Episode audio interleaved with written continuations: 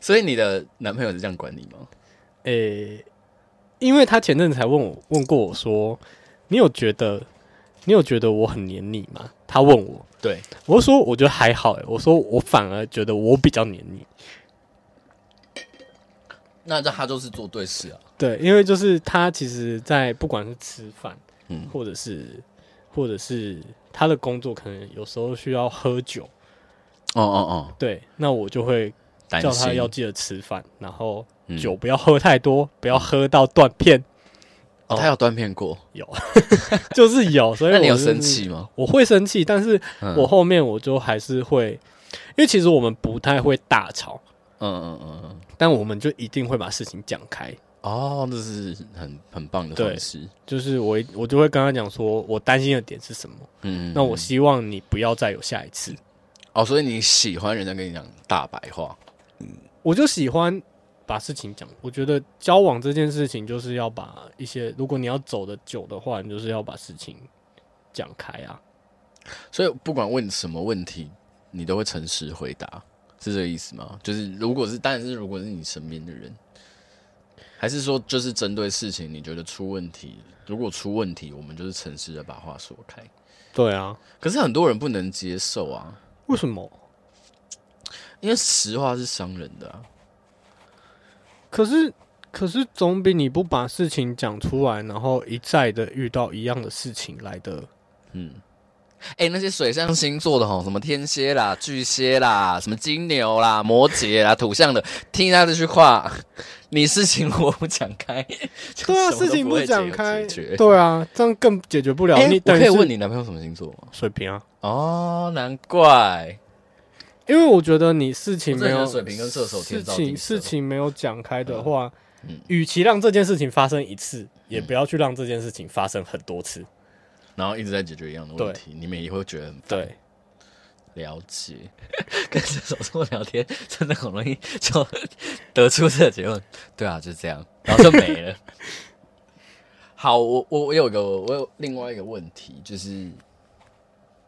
这是我普遍在射手座身上看到的一个我觉得蛮妙的事情是，我有时候会觉得射手座的乐观有一点假，乐观有一点假吗？就是不是真的乐观，也不是真的豁达，而是好像现实就是这个样子，然后有一些没有办法处理的问题，好像就会放着。可是有些东西你已经，就像我，因为我不是比较敏感的人嘛，所以我可以感觉出来一个人心情好或不好，或者是他有没有心结卡住。然后我常常就是觉得，哦，这个射手座明明就有一些心结卡着，可是他却放着不去解决，然后在外面就是给人家就是刚刚我们说的那种很风度型的，就是笑脸迎人啊，都把好的地方给别人看，好像也很报喜不报忧。所以我才会很好奇，就是当你们遇到心结，或者是遇到那种就是真的很过不去的时候，你们怎么办？因为我常常觉得，射手座人如果要一直处在这样的状态里面的话，我觉得到后来会很容易生病。遇到这种事情，我可能就是像你说的，我确实就是比较属于报喜不报忧的人，就像我有说过，就是我偏向自己的情绪，我就自己处理。对，那可能就是现在就是可能就是会跟我男朋友聊，然后也会跟我比较好的朋友聊，对，现在会这样啦，但以前不会，以前我真的就是自己放在自己消化，那不会很痛苦。就是自己独处的时候，如果又一直去想到这个问题的话，我就会尽量不去想。就是真的是逃避，怎么有办法做到？哦，就是逃避嘛。对啊，就是逃避。逃避并不可耻啦，你也是逃到了现在。对啊，那你有一些问题，如果非得面对的话，你们通常都是会是，比如说准备好了，觉得可以了，然后才去拆开这个问题，还是如果有些问题可以逃一辈子，就逃一辈子？有些问题，好像可以逃一辈子就逃一辈子。但你好像你的命盘好像不是你是会想去远方生活的人，但是你办不到。对啊，嗯。啊，我跟大家讲一个那个简单的星盘的观念，也不是观念，就是一个你可以简单看的状况，就是如果你的行星分布啊，就是我们打开一张星盘，如果你的行星分布大部分都在下面，特别是你的太阳、月亮、水星、金星跟火星这5颗星星，如果都在偏下面的位置，你通常不会离你的原生家庭太远。比如说你在台湾出生，你可能就是在台湾发展；你在台北出生，你可能就是台北这一块生活。嗯，那像我的星盘就是，虽然我现在住家里，所以我活得不合理。就是像如果是我的星盘，就是几乎都是在上面。嗯，那你可能会去远方，或者是去做跟你小时候完全不一样的事情，你可能会去开拓新的市场或是领域。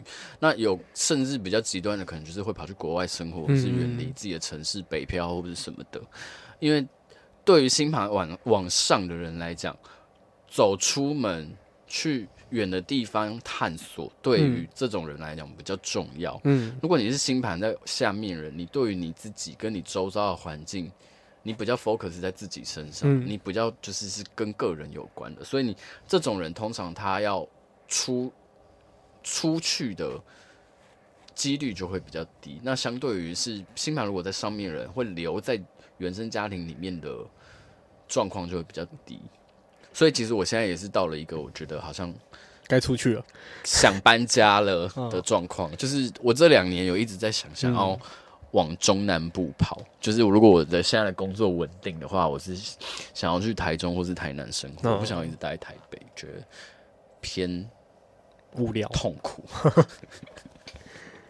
对啊，那像你就是，像你尴尬的点就是你的群星都是在 Eric 的群星都是在下面，可是 Eric 的月亮在上面，所以你会有一种需求，就是我如果觉得不舒服的时候，我好像想要去旅行，或者我好像想要去认识新的人，或是去接触新的群体，但是理智跟大脑又会跟你说，其实你留在原地比较好。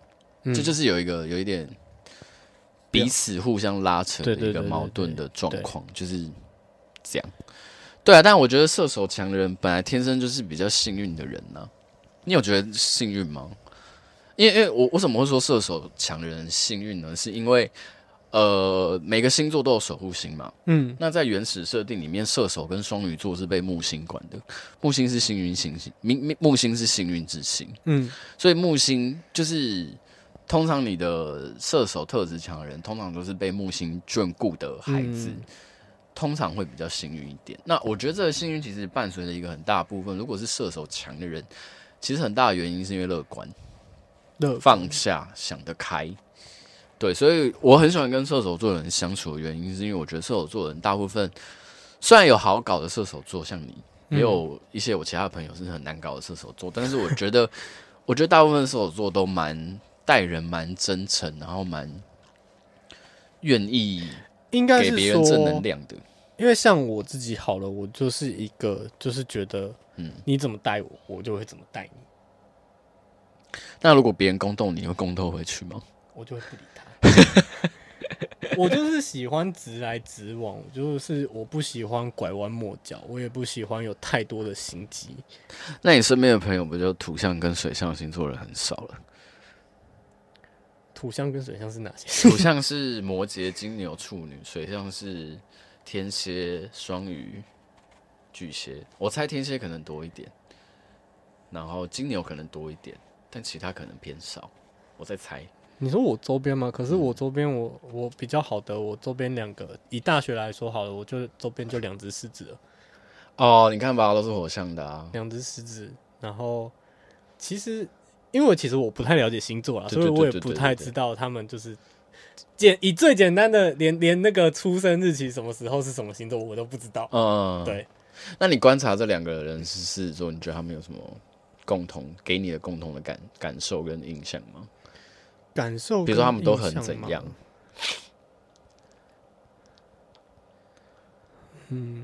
很大方，大方是确实是蛮大方的，然后控制欲有点强，控制欲好像还好哦。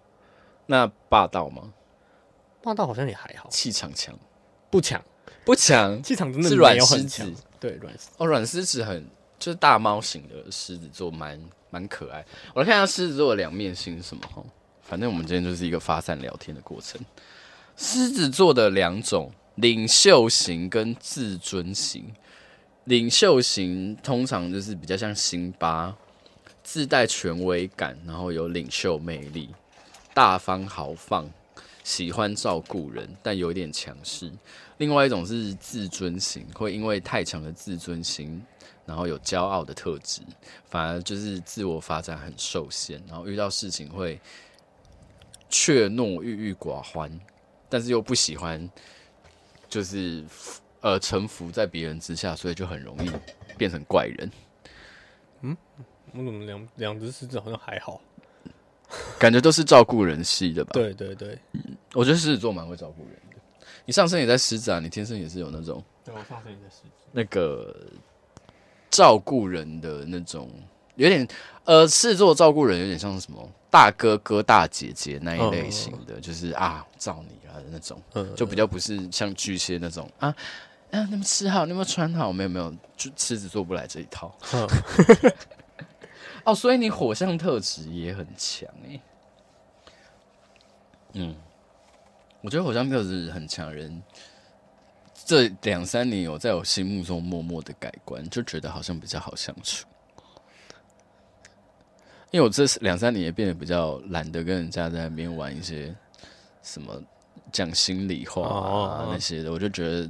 有问题就直接讲。对啊，直话直说。而且我最讨厌，我不知道你会不会，但我最讨厌人家跟我说什么什么，比如说我主管或者是我朋友，然后今天就突然密我，然后就说：“哎、欸，你等一下来找我一下。”然后又不讲干嘛？然后我就说：“哦，等一下有事跟你说。”我就觉得你有问题就赶快讲，然后我就很讨厌这种说话方式，我就觉得吊着很烦。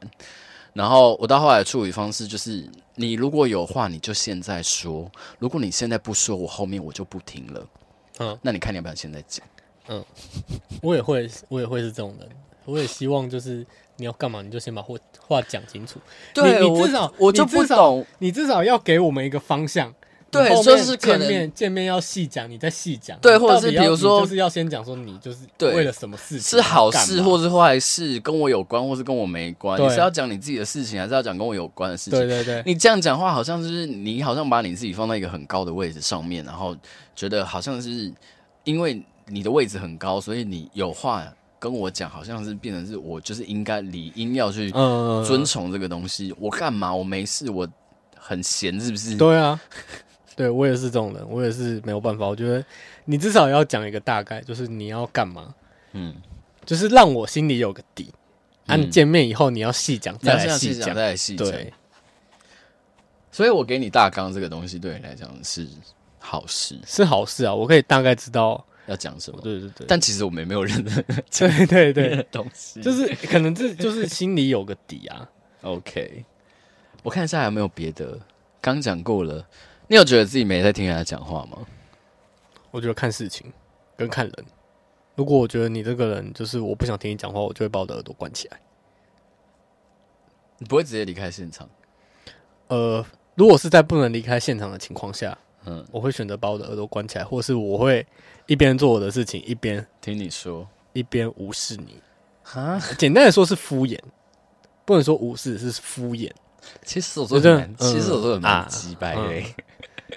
不是因为你可能就是你讲的话，怎么样的状况下面你会辨认这件事情你不需要听？比如说这件事情跟你没关系，你当然不需要听嘛。但又或者是不是跟我很熟的人要跟我讲一些他的心理事的话，就跟你没关啊。对啊，就跟我没关啊。我听了我也没办法给你什么好的建议啊。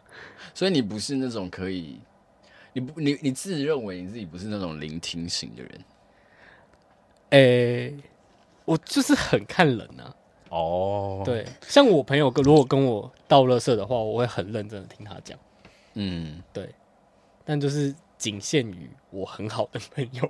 OK， 对，所以其他人跟你倒垃圾，你就会觉得，就是如果我跟你没有到很熟的情况下，你跟我倒垃圾， OK 我可以听，但是我不会给你什么太大的建议，然后我也不会太认真的听。是也不用啦，我觉得你有在听已经很好了。对啊，那正常的应该是这样吧，就是我觉得就是看对，最主要真的还是看对象。哦，了解。嗯，所以不听人话是因为对方没有把你当人，所以你就不想要听了。不听人话应该是我觉得这件事情好像不需要放太多力气。对。哦，嗯，简单来说就是这样。以后不要随便找射手座的人聊，应该说就是有点自私啊，就是这会自私吗？可是我觉得这很正常欸。对啊，因为像我就是一个天生很容易让别人对我倒垃圾的人，就反而最后是我自己痛苦。所以你看嘛，是不是你不认识的人你就不用听得太仔细，你就不会自己痛苦了？对，没有错。所以我后来就是会释放出一个很强大的讯息，就是。你如果这件事情没有至关重要，请你不要来烦我。对啊，所以就是，然后就被他说很难搞。拜托那些倒垃圾人才难搞。你有是有没有什么任何一件事情是你觉得好啦，我就让你倒一下，就反而就是吃瘪的，就觉得我干嘛答应这件事情？哦，真的没有。因为我真的被倒垃圾，我就是很看谁倒我垃圾。哦，因为我很常发生这种事情，所以要改。我在改了。好了，最后问一下好了，因为我觉得这件事情蛮有趣的，就是因为我们讲到射手座，我们在学占星的时候，我们讲到射手座的时候，我们都会说射手座是一个很理想性的星座，然后很看向远方的星座，然后不太会在乎当下的事情。可是我觉得很妙的事情是，我觉得射手座可能活到某个年纪的时候，突然会发觉及时行乐好像蛮重要的。所以我有点，就是我对于这件事情有一点矛盾，是我不知道我知道射手座很理想化，可是我不知道射手座是一个一直在追梦的人，还是说他们是一个一直在玩的人？我不是一个一直在追梦的人，我就是那种活在当下的人。所以你也没有觉得你未来你要干嘛？没有的，因为我跟朋友就是很执着追求他未来要怎样怎样。没有欸，我真的没有。就你就是想干嘛就干嘛。对。那跟你相处应该会蛮快乐的。就是在我觉得我有办法做到的范围内，我会觉得想干嘛就是当下要干嘛就干嘛。嗯。我不会，我觉得我不会去多想，就是我的未来，因为因为我很常跟我男朋友，就是因为我男朋友也是一个，就是他会去看未来这件事情的人，他很看未来这件事情的人。那我也会，他会去规划什么，我们未来要干嘛干嘛吗？他就是会希望我们真的走到一个那个很稳定的那个。关系里面，对对对，然后但我就会跟他讲说，我不是不希望走到那个关系，但是这个世界上会发生的变化太多了，是我们没有办法预测的，那我就跟他讲说，我觉得我们就是走一步算一步，顺其自然就好，就是不要去想这么多，所以我就是一个就是比较偏顺其自然。他其实因为我讲了，就是我们顺其自然就好这件事情，他放在心里蛮久的。哦，他觉得不爽，他不是不爽，他就是觉得说我们的关系好像就是顺其自然就好了。但其实我的意思不是这样，我的意思是，就是我们走到哪里就到哪里。这个世界变化太大了，你不知道什么时候会发生什么事情。那你不如就当下好好的过日子。哦。对，但是他可能就会觉得，他可能就误解成我觉得他是我可能跟他没有办法走得很长久，或是怎么样哦。对，但其实我的意思就只是会发生的变化太多了，我真的没有办法去预测。我觉得就是当下好好的过日子，好好的生活就好了。那你会觉得他这样就是跟你在谈未来这件事情，有点变相的在希望你给承诺吗？嗯。因为我觉得射手座好像是一个很害怕承诺的人，其实会有一点害怕。因为我可以理解，因为我的想法也跟你一样，就是我觉得未来变化太大了，对、啊，你没有办法做。我之前跟我前任感情走下坡，也是因为我们同时被问了一个问题，嗯，就是我们被问了一个问题，就我朋友无聊了，他就问我们说，哦，你们未来有想要跟对方结婚吗？嗯，然后我那时候前任他就说，啊，我是很想的、啊，嗯，啊，我的回答是，我本来就是不婚主义者。但是我在跟你在一起的过程中，我有看到我们可能会结婚的那个画面，嗯，然后他好像就觉得，他好像跟你男朋友一样，就是有点把我的意思误解成，就往心里去，我往心里去，或是用负面的方式去解读，他就觉得说，哦，原来你没有想过要跟我走到后面。我说我的那个反应是，我本来是不想的，但是因为是跟你在一起的关系，我有想过这件事情，但是我没有办法给你保证说我未来一定会跟你结婚。对，因为未来的事情太多了。因为像我就举例给我男朋友听过，我就跟他讲说、你看那种结婚的人都会离婚的，对啊，在一起这么久的人也会分手了，对啊，那你要怎么去知道你的未来到底会怎样？对，会遇到什么样的事情？对啊，而且知道未来不是很无聊吗？对啊，所以我就一直跟他解释说，我的意思不是不想跟你走的长久，只是因为未来的不确定性太多了，所以我没有办法给你这个保证。对，就是我当然也想跟你走的长久啊，但是你又能知道未来会发生什么事情？对啊，所以说不定下一秒就发生什么事情了，有可能。对，所以我那他后来稳定，他后来有 get 到吗？应该是有啦应该是有啦。那是很久之前的事吗？有一阵子的哦，那还好。对啊，然后反正就是且走且看啊。对啊，应该不能说且走且看，主要就是当下相处的舒服就好。这件事情是最重要的，不要去要求太多其他的事情。我觉得我个人的想法是，我想要帮射手座平反的一件事情是，射手座是一个跟未来有关的星座，所以射手座人一定有在想未来。但是射手座人是一个比较随遇而安性格的人，所以当你们在跟射手座沟通的时候，你们觉得哦，这个射手座好像给你一种他很不在乎未来，只在乎当下，好像什么事情都没有在想。其实我觉得不是这样，我觉得反而是因为他们可能设想过太多的不确定性了，所以导致于他们会有这样，你们会有这样的一个反应。